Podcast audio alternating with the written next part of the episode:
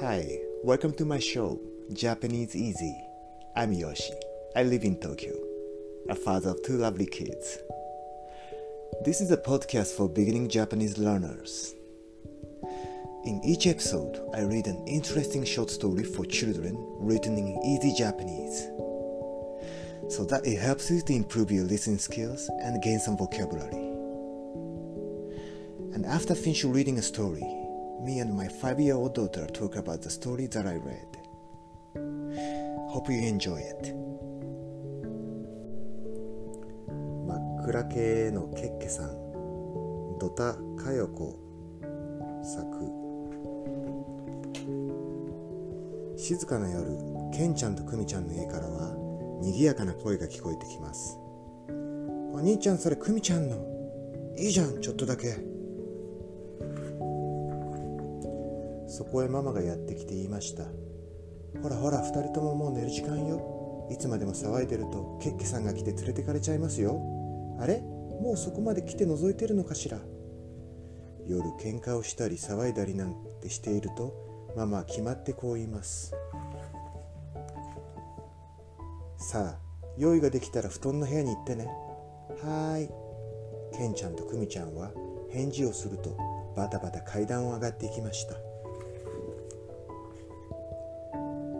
二人は並んで布団に入りました。部屋の中はシーンとしていて、聞こえるのは時々カタカタ風が窓を揺らす音とカチコチという時計の音だけです。ねえお兄ちゃん、ケッケさんってどんなのかな？この前おばあちゃんがね、いつまでも騒いでるとネズミが出ますよ。ネズミの穴に連れてかれちゃいますよ。って言ってたよ。だからケッケさんってネズミかな？ええケッケさんはネズミじゃないよ。じゃあヘビかな？のんちゃんのママはね、早く寝ないと大きなヘビが来て食べられちゃうよって言うんだって。ヘビも怖いけどケッケさんはもっと怖いものだよ。じゃあお兄ちゃんはケッケさんってどんなものだと思う？するとケンちゃんはバッと起き上がって夜に出ると言ったら決まってる絶対お化けみたいのだよえー、お化け？お化けはやだじゃあさケッケさんが入ってこないように鍵をかけなくちゃ。ダメダメ鍵なんてかけてもケッケさんだったらお化けみたいにスルーッと入ってきちゃうよ。え、じゃあ入ってきてどうするの？きっとどこかに隠れてるんだよ。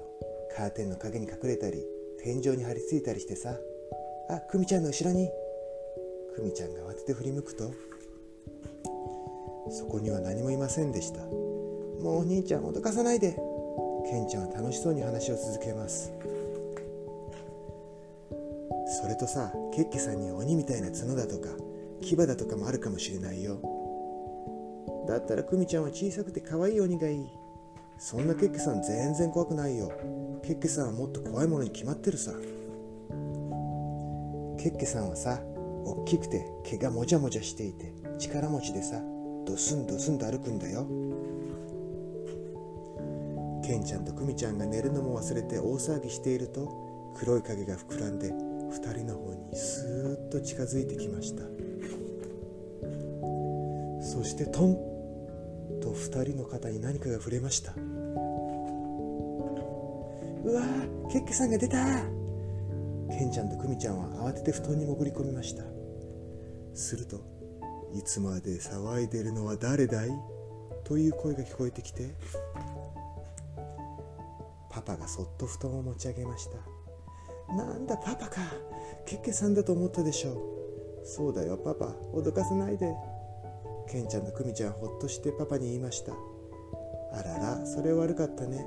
でももう寝る時間だよ。とパパは笑って言いました。窓の外は真っ暗け。静かな静かな夜です。おしまい。今日は真っ暗系のケッケさんというお話でしたはい今日誰が出てくれるのかな？じゃあ自己紹介お願いしますルナです。よろしくお願いします。5歳です。はいルナちゃんは幼稚園の何人組になるんでしたっけ？うぎさんです。ル次、ルイ、ルイくんっていう人、昨日、昨日新幹線の本を読むし、人いるじゃん？あの人がねパンポポさんになるんです。すごいです。ね一人で幼稚園行けるのでしょうか？ということです。今日よく喋りますね。でこの真っ暗系のケッケさんちょっと怖かったね。怖いです。早く寝ないといけないよというお話ですよね。だけどケッケさんって本当にいるのかな？絵本だとなんかいるような感じだったけどどう思いますか？ルナさんは。私はちょっとりませんと思います。いないと思います？はい。だけどもしかしているのかもよ。だってケンちゃんとさえっともう一人誰だっけ？女の子。クミちゃん？びっくりしたじゃん？あの時って本当ケッケさんが触ったのかもしれないよ。そう思わない？そう思うけど本物にはなりませんよ。ちなみにルナちゃんは結構夜寝るの早いですか？そうですね。たまにはそこで早い時もあります。でも昔より早くなったよね。今9時半ぐらいかな寝るのね。うん。はい。じゃあもう眠いからね。そろそろ僕たち私たちも寝ましょうか。はい。じゃあ皆さんにさようならって言ってください。さよなら。またね。ってまたね。See you next time. See you next time はまたねって。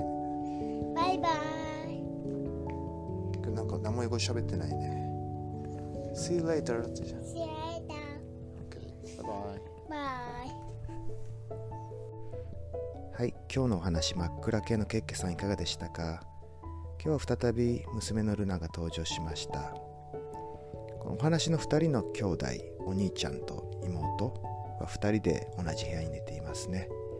日本ではまだ親と小学生になっても親と寝る子たくさんいます。うちの子供たちは幼稚園ですが2人とも私たちと一緒に寝ています。甥っ子私の甥っ子ネフューの子はもう小学校5年生ですけどまだママと2人で一緒に寝ています。なぜか、えーネフューの家はママとパパは別々に寝ているんです。ちょっと日本は時々変わった習慣があるんですよ。はいではた次のポッドキャストを楽しみにしていてください Thank you for listening to my podcast. Bye bye.